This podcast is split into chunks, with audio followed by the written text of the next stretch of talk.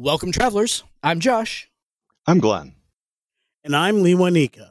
And this is Tabletop Journeys, where we will be your humble guides on the quest to RPG adventures. Here at Tabletop Journeys, we are all devoted role players and storytellers at heart, and we absolutely love sharing our passion with you.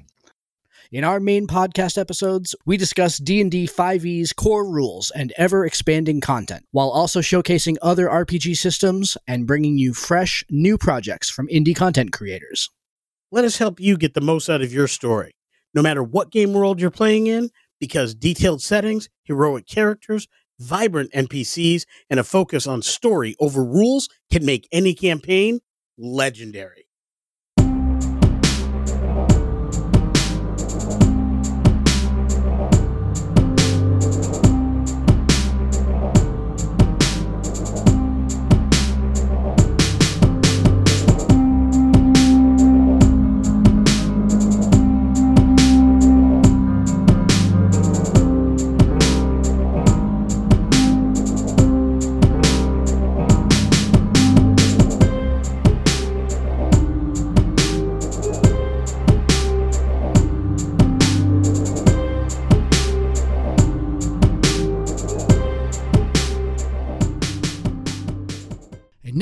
Here's a message from friends of the show.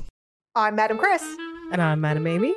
and we're the hosts of the Madams Podcast, where it's all about movies, minus the mansplaining. Every week, we discuss a film that fits into a quirky theme for the month. And there's plenty of bonus content on our Patreon feed, too. So if you're looking for commentary that'll make you laugh and think, you found your new favorite show. New episodes of the Madams drop on Mondays wherever you get your podcasts. And you can find us on Twitter and Instagram at the Madams Pod or on our website, themadamspod.com.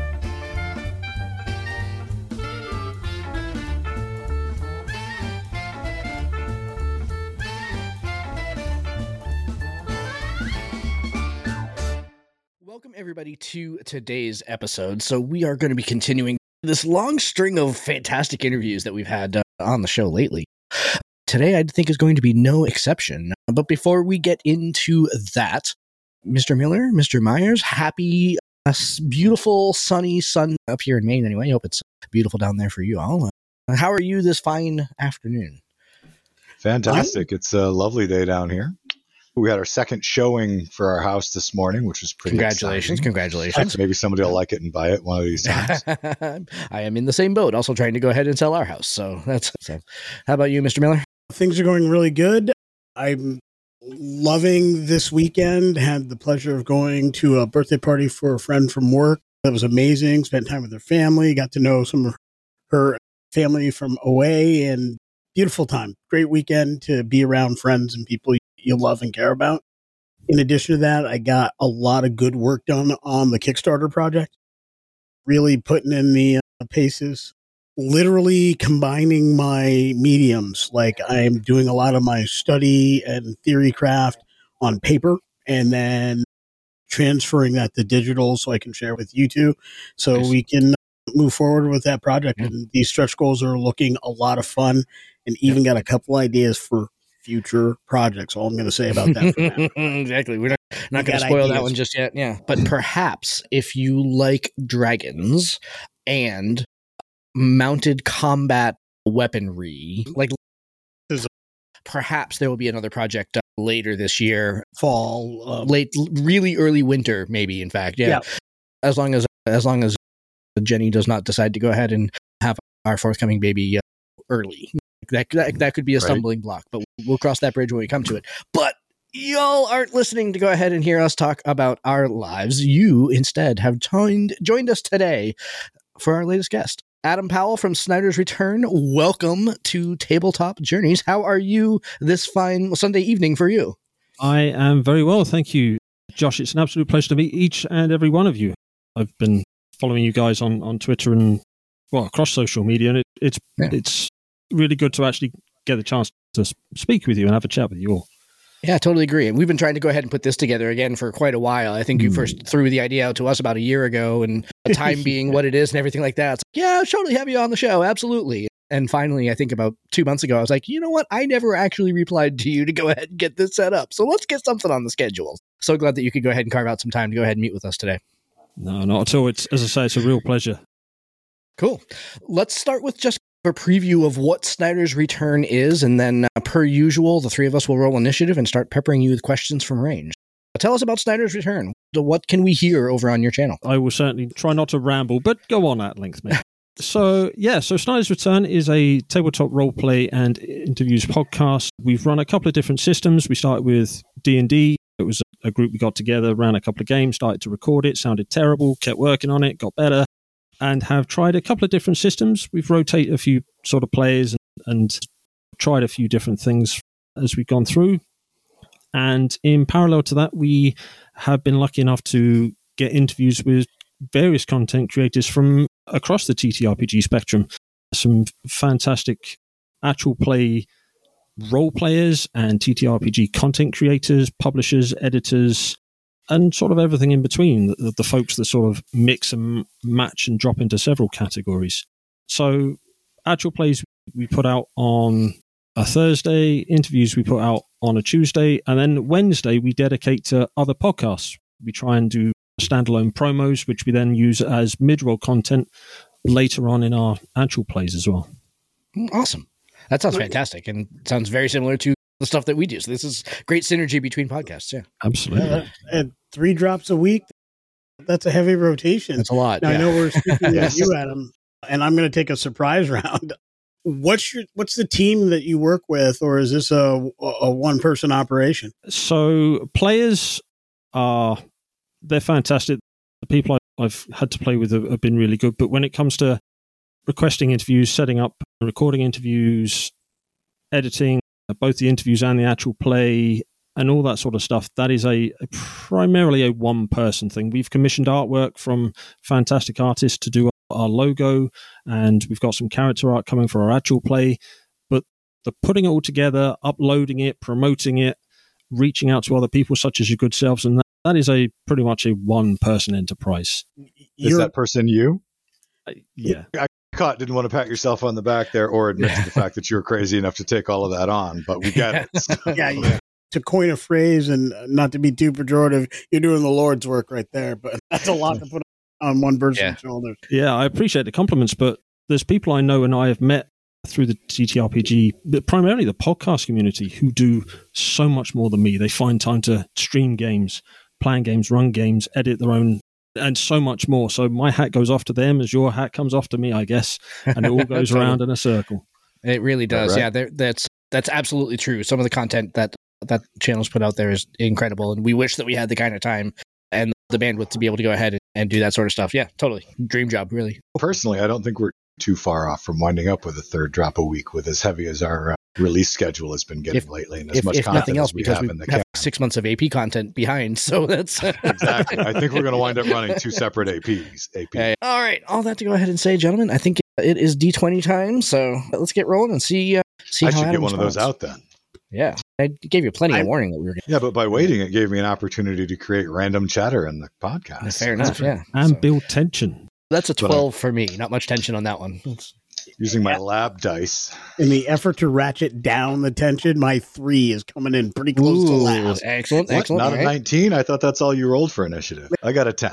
What is? Okay, Josh? excellent. Cool. So then that means that uh, so it'll be me, Glenn, Lou, and Nika round one here. All right, excellent. Adam, I want to build on something that you said in your introduction there. So you uh, on your website you style yourselves as an actual play podcast that does interviews. And the reason why that kind of that was interesting to me is because we style ourselves the other way around. We're like a content podcast that also does actual plays with our Patreons in particular. So what do you see as the difference? What do you see as the kind of the power balance between those two? And did you get into kind of how you got into one or the other? As I know you said you started with the AP stuff and then went into Hmm. the interviews, or how did that work out? So personally, I was reintroduced, I guess, by a work colleague back into D and D. I showed us at the end of season one of Critical Role, loved it, fell in love with it, wanted take it further, and we were. I was listening to Dungeon Drunks, which is now a Distinguished Adventurers podcast. Lauren Urban, fantastic, probably my favorite DM, not just podcaster, favorite DM. And We were listening to, I was listening to Dice Camera Action, the Chris Perkins Waterdeep adventure. And I was like, you know what? I want to do this. Guys, let's get around the table and let's just try and record it.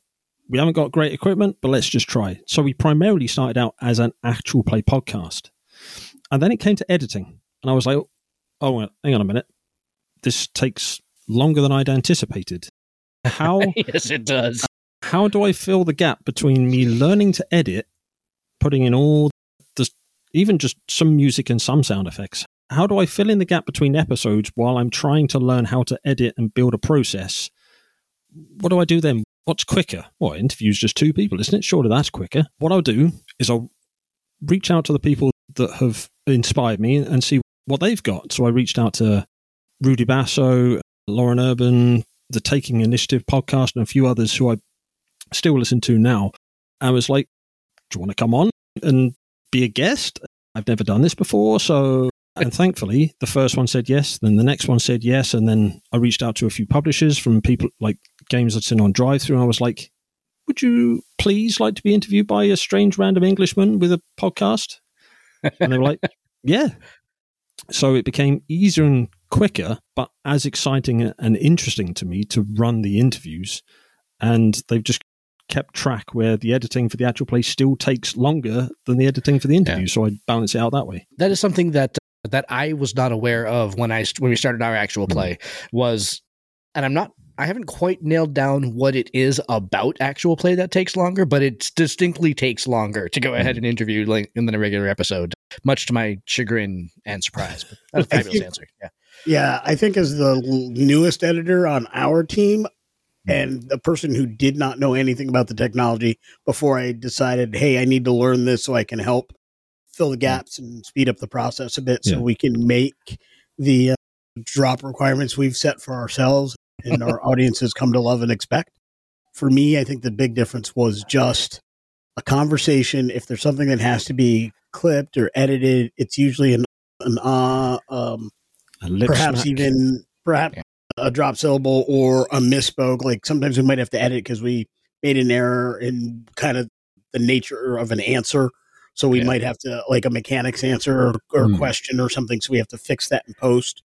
Things like that, which are pretty mundane. But in an actual play, you have to be very careful about what you take out. Yeah. You're looking for sounds, background noises that you're clipping. Mhm. You're not taking out speech. And if you That's fair. are, it's am I taking out something that actually impacted how that character acted, reacted, or fits? Yeah. And I think Yeah. that's where the difference is. It's they're Yeah. just two different things entirely. And one just takes a lot more care and consideration than the other. Not that the other one doesn't have care and consideration, just a different kind. There's a lot Yes. more design element going into the AP editing versus the interview. The interview designs itself just based on the flow of the conversation. Yeah, that's yeah, fair. Hundred percent. Sum up guy is my superpower.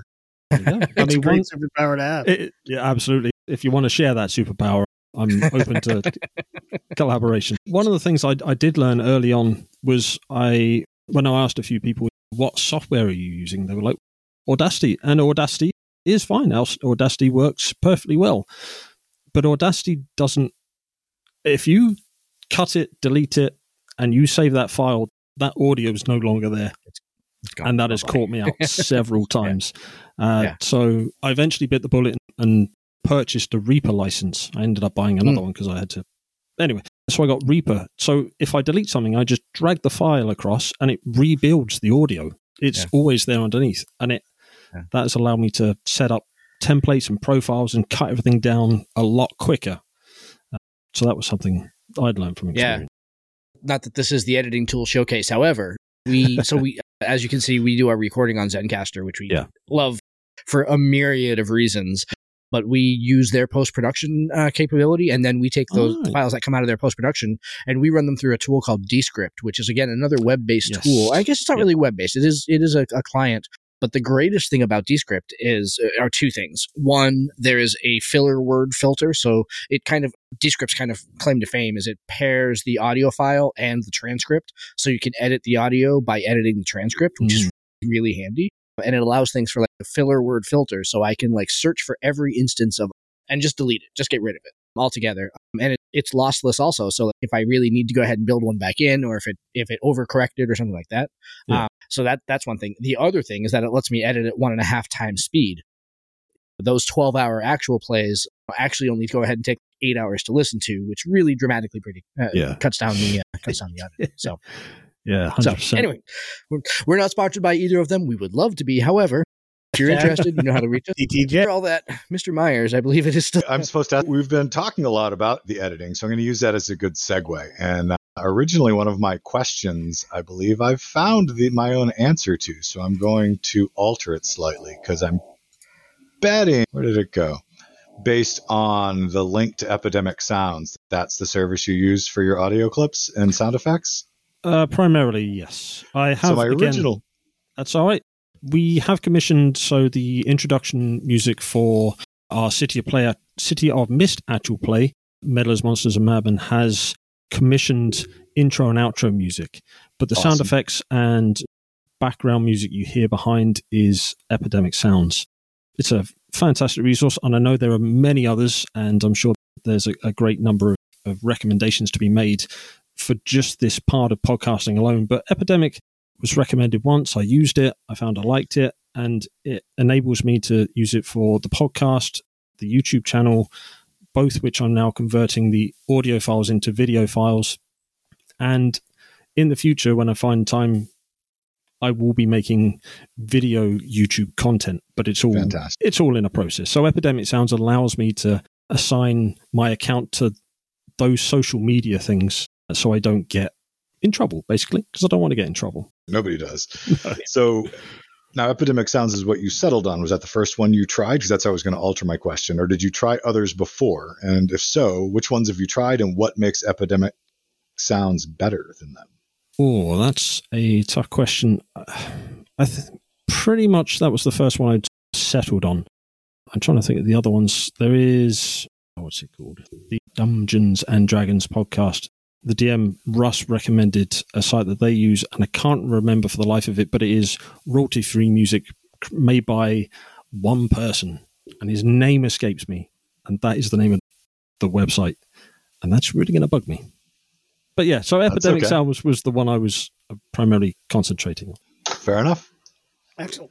I'm gonna go to a question I was gonna ask later, but because we've just mentioned City of Mist, which I'm very intrigued by, I was gonna go right into a question.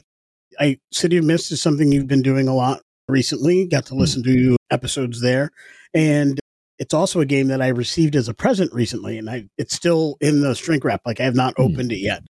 A friend really wants to get together a game, and uh, it's something that I wanted to uh, look into. So I guess what can you tell me about the game system that's going to help me kind of get started and what can you tell our audience that's going to send them out to their local stores so more of them are going to be grabbing that and uh, my local shop is going to have a run on City of Mist box sets. Well, City of Mist by Son of Oak is a narratively driven, powered by the apocalypse, powered by the apocalypse based tag system. So it is very much centered around a almost a television Netflix, Amazon Prime, or whatever streaming service kind of show where the action is focused on the characters, but you're also allowed the MC who runs the game, the Master of Ceremonies who runs the game for the crew that is created, allows the players to see behind the curtain. So you do cutaways to what the villain is doing or what is happening across the other side of the city and things like that. The way that the, threats, the villains or obstacles in the game are handled is, for example, in some systems, maybe if you're sneaking, trying to move through city streets and down an alley, you would have to roll a perception check or have passive perception to know if someone was watching. In City of Mist, you, you build that theatre, that theatrical moment by the MC describing that someone is there in the shadows, blade drawn, waiting to drop upon the party. And it builds the tension with a little bit of metagaming, but that helps the players buy in with their characters' un- sort of unwitting entry into this tense en- engagement, this conflict. The system is 2d6. They do have bespoke dice that look very good, but it also uses tags. So your character is built up of two parts. Not the greatest word I've ever used for a description, but they are two parts. They are part mythos and part logos. Your logos is your everyday life. You could be the postman, a firefighter, a delivery person for a fast food chain, whatever. That is your day to day life and the struggles that has balanced against your mythos, which is where you've been touched by a supernatural entity. You have an essence of that that is released through you. So, for example, one of the starter set characters has the mythos of Little Red Riding Hood, which allows her cloaked uh, Red Hood to help her vanish into shadows, and she has a crossbow that can be magically created for times of need. But on the flip side of her character, she is looking after her, if memory serves, it's her girlfriend. So the character Scarlet has to balance a relationship against a vigilante lifestyle. Tags are used so if you want to hit with all you've got, which is one of the moves, and really lay into a, an enemy, you declare what you're going to do, describe it, and then you choose the tags that are appropriate to your action. And then that adds, oh, sorry, that acts as the modifier to your dice roll. And because it's powered by the apocalypse based, one through, I think it's one through six is, is like a failure. One through five, six through nine, and then 10 plus. I think, pretty sure that's the way it breaks down. Your degrees of success. And within those degrees of success is where the story is. Like many games have started to use more often, you fail forward a lot more with these style of games. Push through, there's a lot of investigation. In some other systems, if you walk into a, an office, you would have to investigate the office to find it. In City of Mist, it's driven that you walk in the office and you find something. Maybe it's got a letterhead on it, and that's described by the MC. And then you investigate the link between the letterhead and the case that you're investigating. So there's a lot more given to the characters, therefore the players, to build this narrative. So it's supernatural, investigative, investigative. I hate that word. Supernatural, and you research things. You look into things with a really cinematic flow. No, thank Lou you. Manika 'cause being I the was chief word builder here on, on the podcast, so he invents words all the time. So don't worry about that. Yeah, investigative is actually a word. Investigative is It a is real word. investigative. It's just a difficult word to pronounce Yeah. and I really enunciate. should stop trying to say it. It's flawed in its execution, regardless of who's trying to execute it. Very much. Thank you very much for that answer. I was not aware that it was a Powered by Apocalypse build. I might have been a little less apprehensive because I've played several Powered by the Apocalypse games. So now that I know the system that's behind the game, Mm. that makes it a lot easier to jump into the game. So that's helpful. I did, for whatever reason, I didn't see it. Like I was literally was given the box and hey, we're going to play this sometime this fall, and I got it a few months ago. I'm like, oh, okay. And uh, but I'm like, I'm still working on other games right now. So right, uh, exactly. Yeah, yeah. I'm still watching how-to videos for another game that I'm going to be starting brand new. Yeah. So it's like I set that aside as the back burner thing, but now that I know what Hmm. it's all about, that's definitely going to rise a little further because who, Yeah. who in the RPG community shelves aren't filled with games they've yet to get to play? I could just lift books from next to me and you, yeah. So, Yeah. I would do that, but, there- but right now all those Amazon. books are for games that I haven't played or covered by figs I haven't painted yet. So That's good But it's only motivation. because but it's only because I've been cleaning out my life to make room la- slash That's fair. less Yeah, room that's to get fair. into an RV. Yeah. So I don't have very Yeah. many books left on my shelf. That's to be fair, Glenn, I have a digital file of games that I've picked up from DriveThru Mhm, RPG mhm. that is Oh, those just don't as count. deep as my physical Yeah. books. all right, gentlemen, let's all right. D twenties to the ready for round two. Let's see. Round two, That is a six for 14. Natural twenty for Lou and Nico. Is that what that is? I am celebrating the natural 20. Try my outstretched arms, my triumphant Right. gaze as I look upon those before me. Bro, I thought you were just staring out your pits. It's warm. I've got the AC going, but it is warm. I, I, no lie. Uh, Sometimes you can do double duty. Love you, as my you can friend. see, Adam, we are a classy podcast. Very classy, Absolutely, uh, I expected- refined. Yeah, expected nothing less. To drag us into the mud yet again, my friends. Yeah. Ooh, setting the bar. So, having listened to uh, several of your episodes, I listened to a couple interviews. I listened to several of the uh, of the actual play episodes. I'm actually going to go back and try to jump into a lot more detail specifically on some of the City of Mist because I didn't, I haven't yet got them in order. But that's Okay. something I'm definitely going to do because I'm very intrigued. I'm enjoying what I'm what I'm hearing.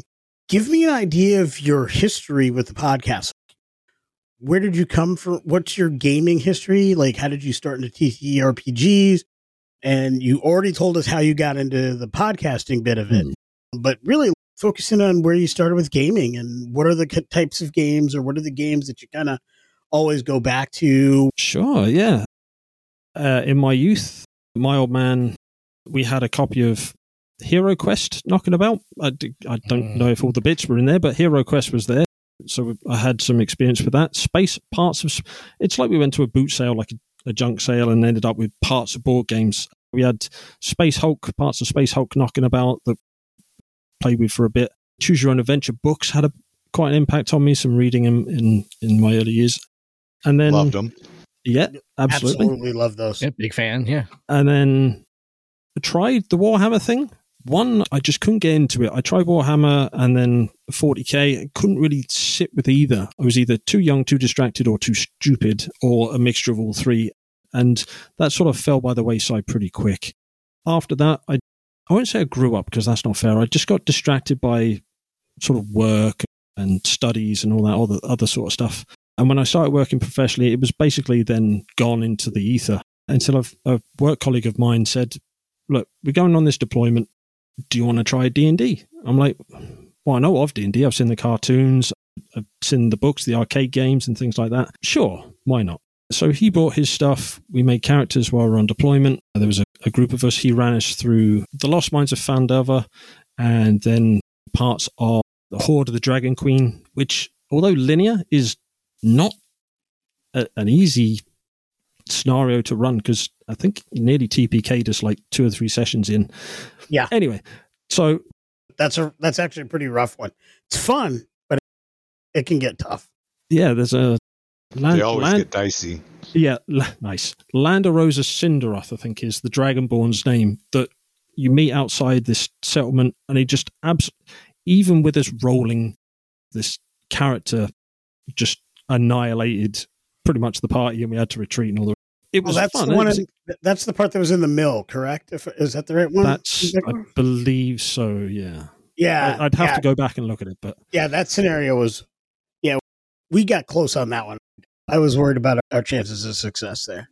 so played through that and started to enjoy it more and more. And then my friend, the DM at the time, was like, "I want to play now. Any chance?" and the others in the group were like, oh, "This looks too complicated." And I was like, "If you walk me through the first one, just a one shot, just to ease me in from behind the screen, where I should be looking, what I should be thinking of, where I should be referring to, and things like that, I'll give it a go. Sure." And from then, I then did that weird transition where I stepped behind the screen and he jumped out from behind it like a jackrabbit. He was out from behind that DM screen as quick as he could possibly move. Oh yes, he had found his replacement. He, he was had free. someone to, else to bear the burden. You gave and- him a sock, and Dobby is a free elf. Dobby's a free elf now. So we played, came back, and we have run games for each other since, but I became the de facto DM, which I really enjoyed. I loved. While everyone wants to heavily invest in one character, and I deeply respect that of players wanting to have that emotional connection, the fact I got to open a book and play any and every character just gave me a sense of freedom. And I was like, in this scenario, this NPC is going to turn up and he's going to sound like this, and just rolled with it like that. Oh, I, I want to throw in this monster I haven't tried before. Ah, this should be all right. Let's give it a go. Sometimes it went well, sometimes it went badly, but I tried, and it allowed me to experiment. And the, the players were really open to let's have a one shot and throw a beholder in there. Let's see what level seven characters can do against a, a beholder, and test test some of the mechanics and have a bit of fun together. From there, I was like, well, there's all these other systems. So we, I started picking up, and during the course of some interviews, some of the publishers were kind enough to send things. So we've we played the Free League Alien RPG. Love it. Absolutely so highly good. recommend it if you haven't played it. Oh, Yeah. it was so good. We did that for we did Halloween last year. AP and of it it was for Halloween amazing. last year. It's a show favorite without a doubt. Yeah. Hundred percent. We may Uh, re-air so- that one for Halloween this year, actually. Yeah. Anyway, carry on. It's all right. There's more to that then, since you've had that response. But we'll come circle, maybe circle back round to that eventually. Then there was City of Mist and a few other home games. Whilst on a more recent deployment, I was able to try out seven different TTRPGs just with the group because we were all effectively trapped together. We all had dice or dice we could share, and it was like we've done a one shot in this. We played that for three or four sessions. Let's try the Witcher RPG. Let's try a one shot with Jeff Stormer's Mission Accomplished. Just a fun single session game, and it was great. The Modiphius 2D20 Fallout game, being able to run that and have a bit of fun with that and try those mechanics. So as I have developed in age and developed as a podcaster, it's allowed me to expand my TTRPG knowledge and experience different game mechanics and different game styles, different player styles, and different styles of play from having the campy fun stuff to having that dirty, gritty stuff to having that really heavily invested emotional connection within the group where there's that sense of electricity just in a moment between the group. And it's all part of the role play, but it's there. And they're the sort of the moments I almost live for and thrive for when I come to the table. I don't try and force those, but it's great when they happen. A great answer. Fantastic answer. Yeah. Very well said. And I got to say, I could Yeah. listen to you talk all day. Yeah. I- Absolutely, right? I do have an actual play and interviews podcast if you want to subscribe. It's on many platforms. Sorry, yeah, you, you mentioned uh, listening to some of the City Mist episodes. What I've tried to do, because we recorded for three, four hours, something like that, I've tried to make each a commuter length. So they're anywhere from 25 to 45, 50 minutes. One, because I can't edit anything longer than that without my mind just exploding because of the time it takes. And two, it's nice to have something you can guarantee to be listened to and then the story can move on. There are shows that run on three, four hours an episode. And personally, I struggle to maintain the concentration and the flow of the story with those. So I've tried to tailor our podcast to fit that shorter form content without being Yeah. too short, just trying to find that nice niche for us. Yeah. No, totally. We we struggled with that choice when we first got into the actual play game. We we wanted to uh, we knew that we wanted to get into actual play. We knew that we wanted to offer it as a Patreon benefit, so we knew like where we were going to pull players from and everything like that. So that was going to be great. But we went back and forth on whether or not to do short form episodes or do like full session episodes to the point that like we went out to our Facebook and Twitter followers and said, "Hey, look, here's the deal. We're doing an AP. How do you consume it? How do how would you want to consume it? And everything like that." And probably two or three to one wanted short episodic, and so that's why we aim for about an hour per episode and everything like Hmm. that. So we'll carve up those uh, those sessions into hour long episodes, and that kind of allows us to put one out every week, which is nice. Because otherwise, if we did four hours at a shot, first of all, we don't record that fast, and second of all, like we do one a month, one every two months, something like that, because we just Yeah. wouldn't be able to turn around. But yeah, it's it was a, it was interesting. I honestly wasn't sure how it was going to wind up, and I prefer the shorter form too. Same thing. If I'm driving somewhere, I want to be able to put on an episode and kind of get the beginning, get the end, and be teased for the next one. So yeah, I love that format. I used to think originally when we first presented this art, this discussion, I'm like, why does it matter? Put it out as a four hour block. If they're done because their commute's over, they can just pause it and move on. But really thinking about it, it's not the same. Yeah. Dividing it into the individual episodes, you're picking a stopping place for them instead of having Yep. to stop in the middle of an action scene because they're there. You get a little bit of preview in at the beginning. Mm, yeah. yeah. it's a better choice. Yep. Bite sized pieces. Exactly. Ah, welcome, travelers. Time has passed since we last spoke. But if you look to the horizon, if you stare to the stars, can you see it? It is all taking shape now. Have you heard the call of the sea and the clash of swords from the lands of the boiling seas? Have you stared down metropolitan alleys and thought for a moment you saw movement? Have you journeyed to the abyss and been shaped by the things that dwell in the shadows? Have you left all of that behind and traveled to the outlands? Our latest offering, Heroic Subclasses of the Multiverse, successfully funded in 72 hours.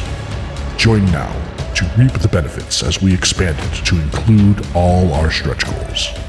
Go to www.ttjourneys.com slash Kickstarter for more information and weekly updates. Fair time, friends, for legends await. Might as well keep rolling, Glenn. You've got the initiative, so Oh, good. Fantastic. On the editing front, because we wound up back in that direction, you have three different GMs, GMs, storytellers is what we call them, on Snyder's Return, running different games, but you're the only editor, which brings me to wonder how much input do or, or how much do you lean on the GMs that ran the sessions to help come up with the cohesive story for their final product before it's released, before it comes out? Though technically, I don't want to make it more awkward than it needs to be, but so the other DMs on the site have run games more. So they have run the odd sessions and things like that, but they haven't run anything for the podcast in a little while. So it's primarily rather self absorbed almost, but it's my input, my content, my interaction with players that then goes into my choice to edit and my choice to, to cut and where to put the mid roll and how the story structure is, which is why I have another three quarters of an AP recorded that I haven't even got to yet. That's using the Discami Besom system, which is more sort of an anime focused D6 style system, not powered by the apocalypse, but D6. I have in my, I've got so many games. I've got a notepad just over to my right hand side that has so many different podcast actual play concepts in it that every time I open it and put a new idea down, I worry that I'm never going to get to run any of them.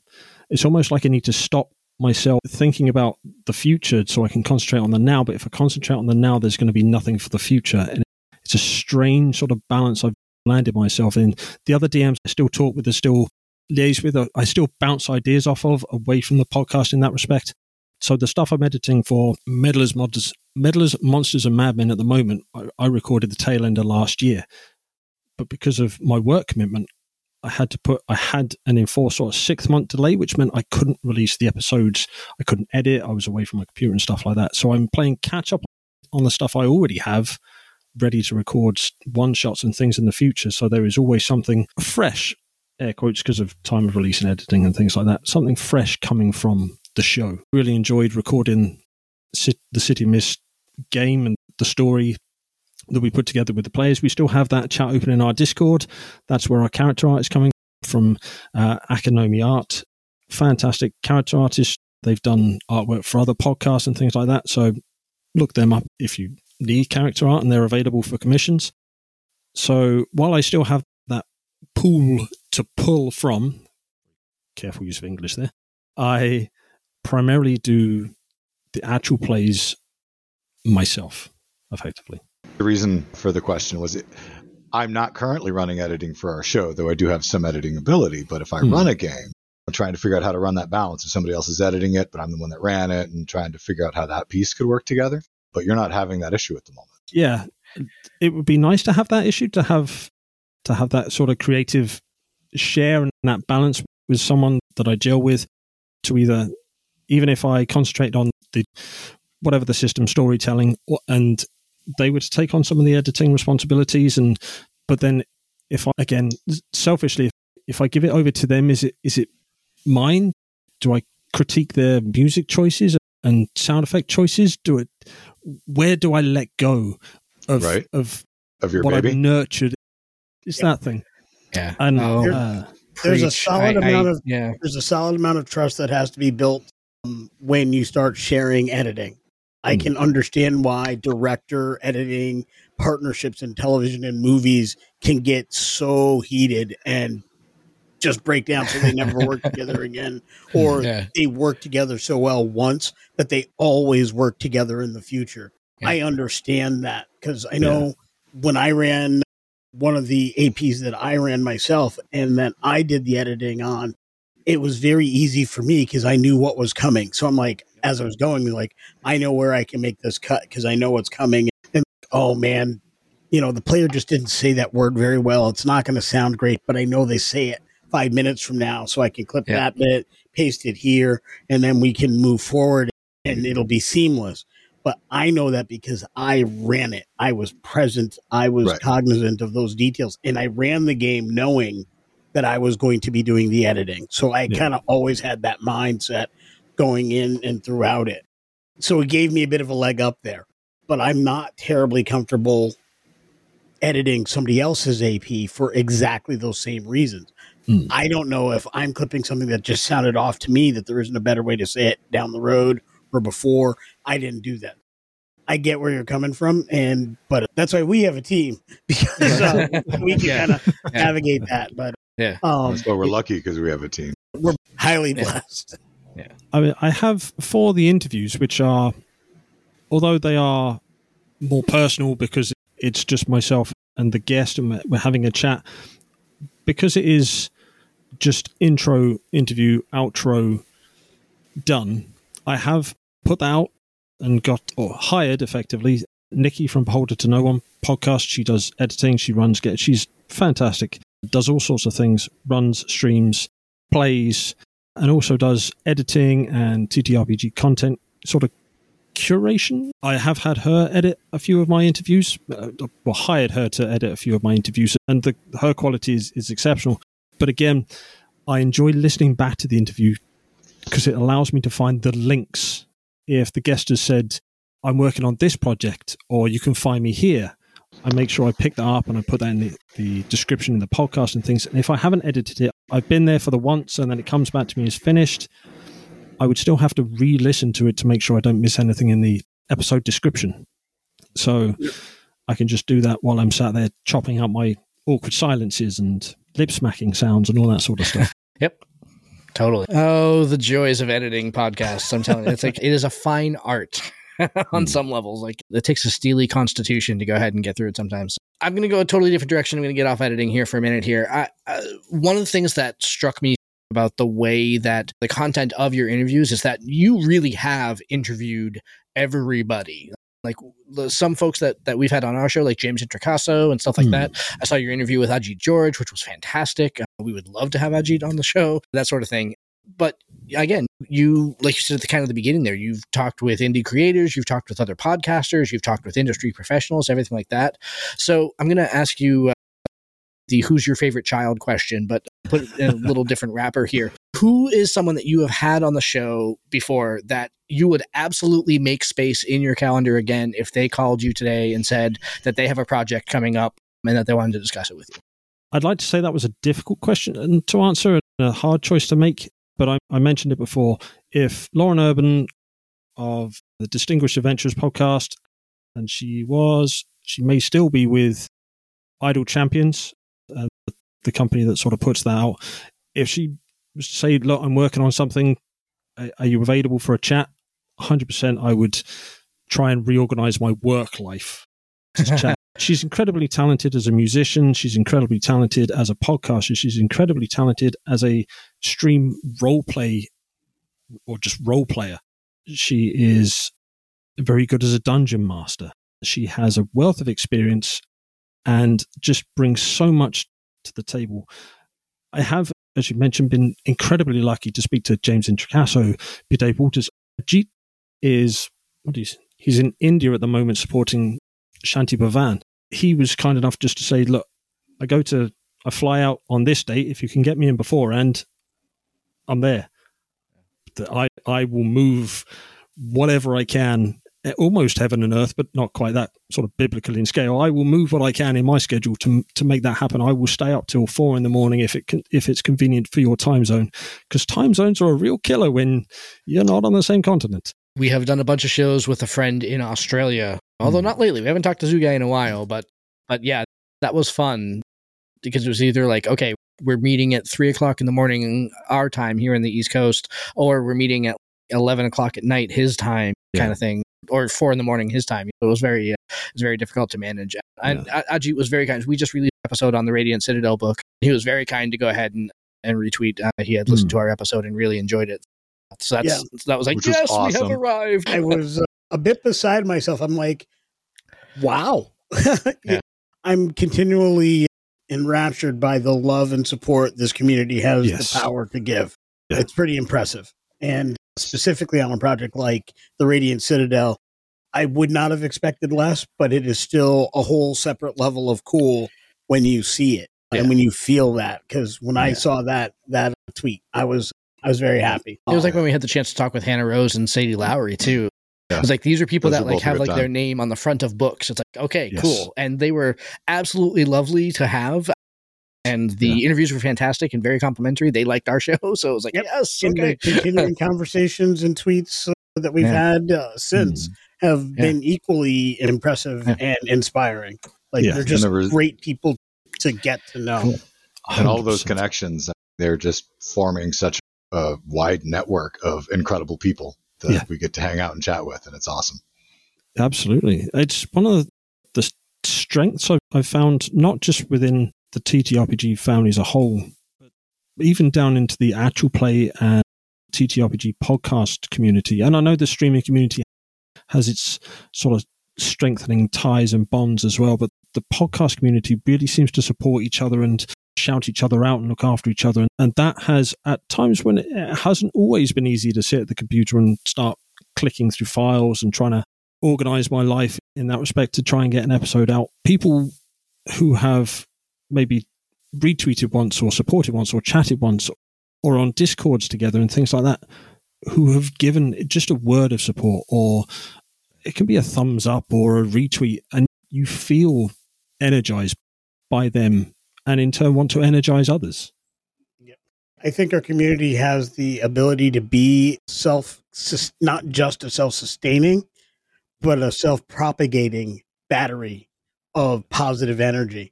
And we continue to do the things. And that's not to say any community is perfect. There are those who Of course. rightfully are exiting our community from time to Mm. time because they're not the ones that are being supportive in various ways. But on the whole, I have found more support from this community than negative, and I'm here for it all day. Cool. And all night. All right. And every weekend. And yeah. Twice on Sunday. yeah. All right. I think we have one more round in us based on time here. So D20s to the ready. big money big money no whammy That's a 17 for me. i got another 14 I'm at a 15. Ooh, okay, cool. So I get to go first again. i have to go last That's all right. actually that just means, i that- get to close out the show See, exactly. That means you get the Okay, last baby. question. So the established position here, right? So cool. All right. Hopefully, a shorter answer than uh, some of the other ones here. I want to know an interview that you've had on your show that has inspired other content. Uh, Either it's inspired another AP that you were going to go ahead and do, or a direction for the show, or something like that. So that's, I'm not sure that will be a shorter answer. Ha- having spoken with so many different content creators running so many or producing so many different systems, and even like James Introcaso not only ran a podcast, he ran a podcast network, he produces games, he publishes games, he's worked or is working most recently with MCDM and things like that, although he stepped away. So Hannah Rose, who you've spoken to, Yeah. could step up into that. He really helped energize and kick me into the D and D proper and chasing that podcasting dream. Interesting. At times felt like a nightmare, but like for I spoke to Tom, Tomas Härenstam from Free League and just listening to him talk about games like Symbaroum and, and Alien and things like that, and then I got to speak to to Gaska and his input on the Alien game, and I was like, oh, I must play Alien. So I've got like an Alien one shot that I'm I'm farming out is the wrong word. I'm offering out to various shows, and this is one of the things that I was going to come to. Is one I, will throw in your direction for your consideration. There's I spoke to Brian CP Steele just the other day with respect to Essence 20 and running Power Rangers and Transformers and turning the Essence 20 toolkit into a toy box. I'm stealing that because he stole it. So that's a third handed steal of a Discord conversation, but it's true. And it gets like, I've got the book, so many books next to me. I, I recently spoke about the, or interviewed one of the people for the, the I like Free League, the Free League game, Vaesen, and it's so sort of- good. it- yeah, It's so supernatural good. investigation. It's got so Nordic many layers medieval investigation horror. Oh, it's Yeah. so good. It's so each person I speak to energizes me in a new and different way, which is why this notepad is filling up quickly, but it's too much for me to produce. I, it's so I have to thank James Introcaso for kickstarting me into the D&D run, which helped launch into all these other games and game systems and things. So yeah, that wasn't any shorter than the last one. I apologize. That's fine. Yeah. And I, James Introcaso was such.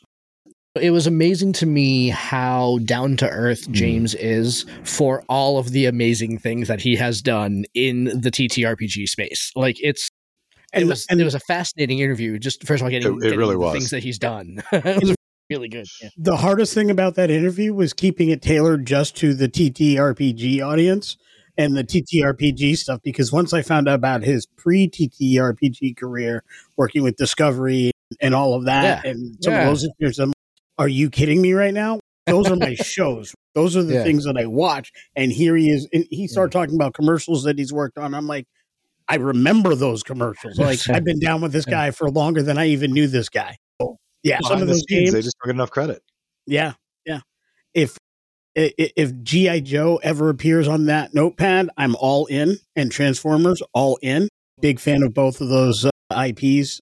Yeah, I've yeah. I've got the I've already got a Transformers thing worked up. I've got I pre-ordered the hard hardcover hardcover book. I've got it on Roll Twenty. I don't know if it works on Roll Twenty at the time of recording, but I've pre-ordered it on Roll Twenty. These are games that that excite me because they can run the gamut of can be fun for the right group and it can be gritty and down to down in the dirt with other groups but we can all find the game we want from the memories we have from our Yeah. childhoods Set. Yep. All right, Mr. Miller.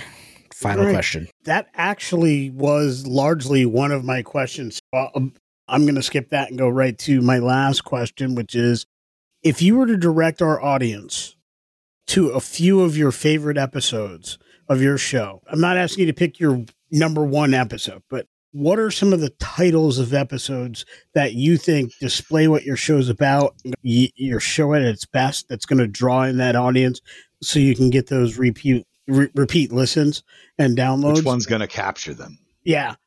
Can you give us a couple of those that really display your style, your technique, just so the audience can g- grab in? And I think I may have already hit some of those, but in case I missed one of those, I want to grab those next. Oh, yeah, of course. feed feed me Uh, my next listen if you'd be so kind. Fair enough. For pure out and out inspiration to become almost the best you can be, I did an interview with B. Dave Walters, and the man speaks from the heart. The interview brings out so much energy and passion. He describes his process, how he got into TTRPGs later in life, and things like that.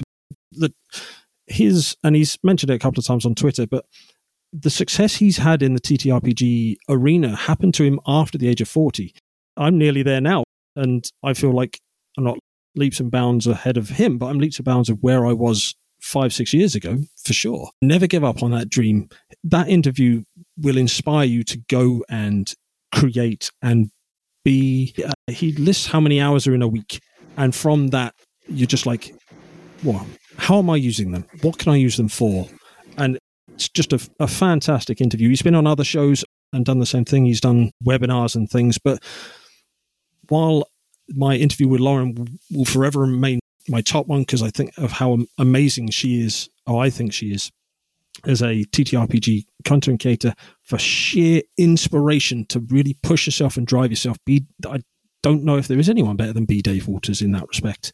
What he brings to the community we did a four part alien one shot. I know it's four parts and that's not technically a one, but it was a, a short episodic show for alien. One shot session equals four or five episodes. It's Yeah. And for City of Mist, just to, to get in on the bottom, a day in the life of is our introduction. It sets up the characters, sets up the mystery, starts with a nice sort of groove into to what the city is, and ends with an explosion. What more do you want? A nice city. There's an explosion at the end that sets up the rest of the story. That sounds fantastic. So have a check of those. It introduces each of the characters, shows a little bit behind their daily life. It's one of the more popular episodes. So if you if you like it, please continue to listen on to the rest of them. They're, as I said earlier, between 25 and sort of 40, 50 minutes long of just, I'm not going to try and say that word, investigation and supernatural forces and inter character relationships, both in a skewed and strange place and also a supportive way as well. There's some humor in there. And at the start of each of the episodes, which you may have noticed, we do a little newsreel, which gives a little bit of foreshadowing either to the rest of the plot line or even to the that individual episode. And we've had some guests. We've had B Dave do one, Kevin Carpenter that, that does the City of Mist YouTube stuff, as well as on their Discord. We've had other podcasters and things like that read in like a newsroom to correspondent interaction that helps set up the episode. And then we move on through. We do a mid roll ad, so there is a break in the middle, so you get to find out about other fantastic shows. This one has been one of them and will be one of them again. So you can not only listen to our content, you can find out about other content, and you can follow the links in our descript- podcast description and go and support others in the community as well as our own show. I didn't sell my show very well, but I think I sold everybody else's. I think you sold your show expertly because those Yeah. that's exactly like I caught episodes of City of Mist, but that day in the life is not one of them. So that's going to be my next lesson for certain. Yeah. Yeah. All right, Mr. Myers. The Bring us final home. question. Take Final us home, kid. All right. So, Adam, where do you see Snyder's return going from here? Like a sneak peek at any upcoming projects, guests, or anticipated ah, anticipated AP ideas from your notebook that you think you actually are running next? What's coming soon? Okay, out comes the notebook, just so I don't lie to myself. Hold you to all of this also. By the way, this is like signing it in blood. By the way, it's the digital version. Oh, I'm dragging you into every single one of these. So I won't even kick some- and scream. I won't even kick and scream. so we've got the, the alien one shots that I'm pushing out to mainly podcasts at the moment because they're the, that's the community I'm invested with most. So there's going to be alien one shots, but they're all going to be based around one vessel. So one vessel is like a troop transport for the Colonial Marines, and then each of the shows that come on as guests deploy from the one that one vessel to go and do a mission each, whether they survive and come back to the ship or if they perish while they're in the course of their duties. That all adds to the narrative that will continue as a, a like a core through the middle as each of these colonial marine teams deploy out to these on these various missions. So that's one thing we're reaching out and planning on. I've got an Achtung! Cthulhu, the 2D20 system running in the background. Modiphius are, pumping out a lot of adventures for that at the moment. So there's some great shows running, games either based on the system or based on the modules themselves. So pluck their successes and then bring the whole thing into the modern era. So the agents that, that actually work for Section M, I've loosely told them Section M23 because it's a motorway here in the UK, will follow up on the clues laid in the foundations of these archived cases investigating Blower crystals, Cthulhu agents, and things like that. So the sort of the open World War II conflict that happens in the background will be a little bit of history, but we're still going to touch backwards and forwards as we sort of dart between the modern times investigating and going and looking how the the adventures were resolved through the, the sort of a historical lens almost. Playing with time a little bit but not too time confuddled Not I'm full looking- on timey wimey. yeah no what's the other one? So i've written loads of notes for the power rangers rpg which is going to have a slight when i say slight an ever growing because i can't help myself an ever growing transformers influence because of the way the essence 20 system works. You can Mhm. run the two almost seamlessly. Gi joe is another one that, that i potentially could slot into this ever growingly convoluted jigsaw puzzle that i'm putting together with the essence 20 system what else interview wise i have reached out to some really good people in the community. I- I have a provisional, and I will say it as a provisional interview with Greg Tito and Shelly Mazzanoble of Wizards of the Coast later in the year. Hopefully that all works out due to schedules and conflicts. And I'm sure yourselves have realized scheduling conflicts for interviews can just. Yeah. Uh, I'm still trying to, not worm, I'm still trying to get back into sort of being a player. So I was part of the response team Omicron, the Omnicron, the Lancer RPG podcast. I was lucky enough to be a player on that under Fenn's fantastic GMing. But again, I had to deploy, and therefore my entire podcasting existence stopped for about six months. So I had to drop out of that game and other things, and now I'm slowly picking all that back up. There's a, a few other games I've been inquiring about and seeing if I can line up my schedule with that, but I, I don't want to betray what they are until I'm actually involved, Yeah, if that makes any sense. But Right. there are Yeah. actual plays that I would like to be involved with, and I have inquired about things I'd like to guest on, guests I'd like to have on, your good selves, and a few others. Show for interviews and then shows for one shots and things. I'm, I feel like if I stop, the wheels are going to fall off and I'll end up going nowhere. So I'm trying to keep it moving, keep engaging with the community, supporting the community where I can uh, and where we can as a show, supporting other content creators and even like artists or musicians or how, accessories. We've got some wonderful stuff from, I bought it, but we've got some stuff from Arcane Spectacles, the tabletop ac- accessories company. Fantastic couple of people that, that, that work so hard to produce these really high quality accessories that, that I use. And again, I've got one for a paladin, but because I don't play D&D that often, I haven't had the chance to really use it for my smites and things like that. So I'm trying to tie it all back in together so I can make the most use of my time, both to benef- benefit what I want to do with the podcast and how I want to be involved with the community as well. You've made our short list of people who'll be invited to some of our one shot uh, podcast Yeah. collaboration event. So fear not. We'll we yeah, will, uh, absolutely. Yeah. definitely Enough, I'd written that down in already, but. I wasn't going to just throw it out there without talking. on the same page. Yeah, no, absolutely. And if you ever need us to go ahead and come and run your Transformers game with you, like absolutely, yes. That Um, aliens one shot sounds like Say, if you're actively recruiting for the aliens thing, I'm confident that we could sign up, and we might be Absolutely, able to bring another podcaster or possibly Yeah. two with us. Yep. Yeah. Yep. I know. I I, I, We have I some other ran aliens for us with. last time. Yeah, I, I ran aliens last time, and I would love a chance to go ahead and play it. So that would be. Uh, I'd yeah. be And- and if we're playing that, so. Colonial Marines, I'm just thinking if I could get somebody who's a cousin or a brother to Larone, that would be Mm. awesome. Oh yeah. So uh, from the from Larone the was um, a show stealer in ours. Yeah. Yeah. From Chariot of the Gods, one of the characters in there, uh, Nika played him as if he was from like deep South Louisiana, and it was just like uh, it was amazing. Anyway, all that to go ahead and say, Adam, thank you so very much for coming on the show today. It's been an absolute pleasure to talk to you today. Please let our listeners know where they can find Snyder's Return and where they can go ahead and check out all this great content that we've been talking about this morning. Oh, thank you to each of you. Thank you, Josh.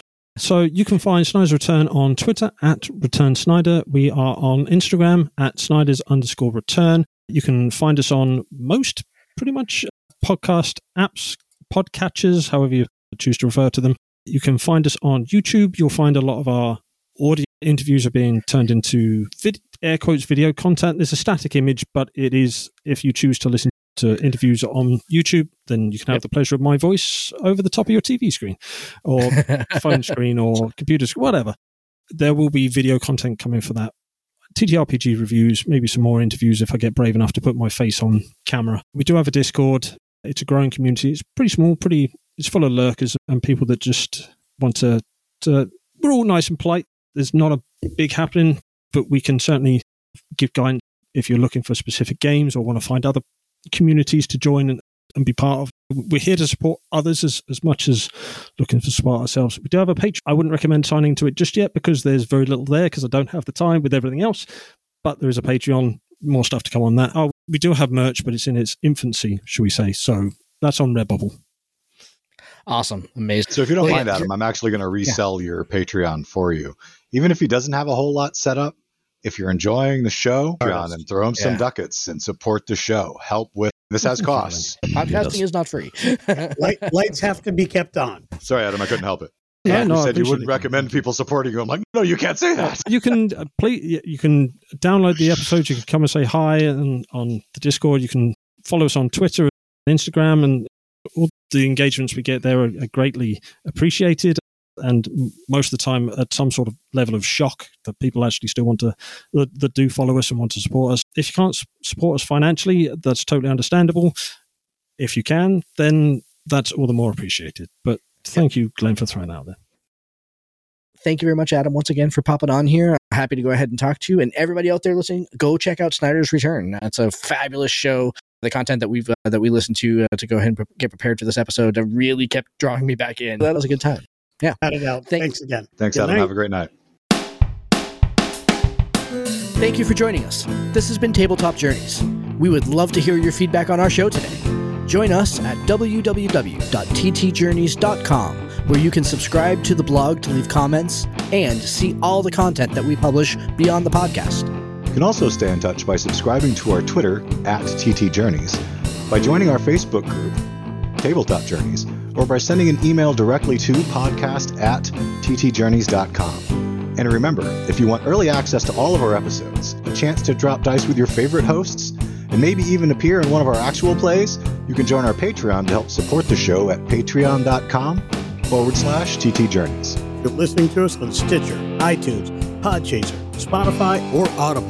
We would appreciate it if you would like and subscribe to the podcast on that platform. Full episodes come out every week on Saturdays, and every Tuesday features our actual play episodes. Thank you for listening and for being a part of our growing community. And in the words of another traveler along our path, we bid you shade and sweet water.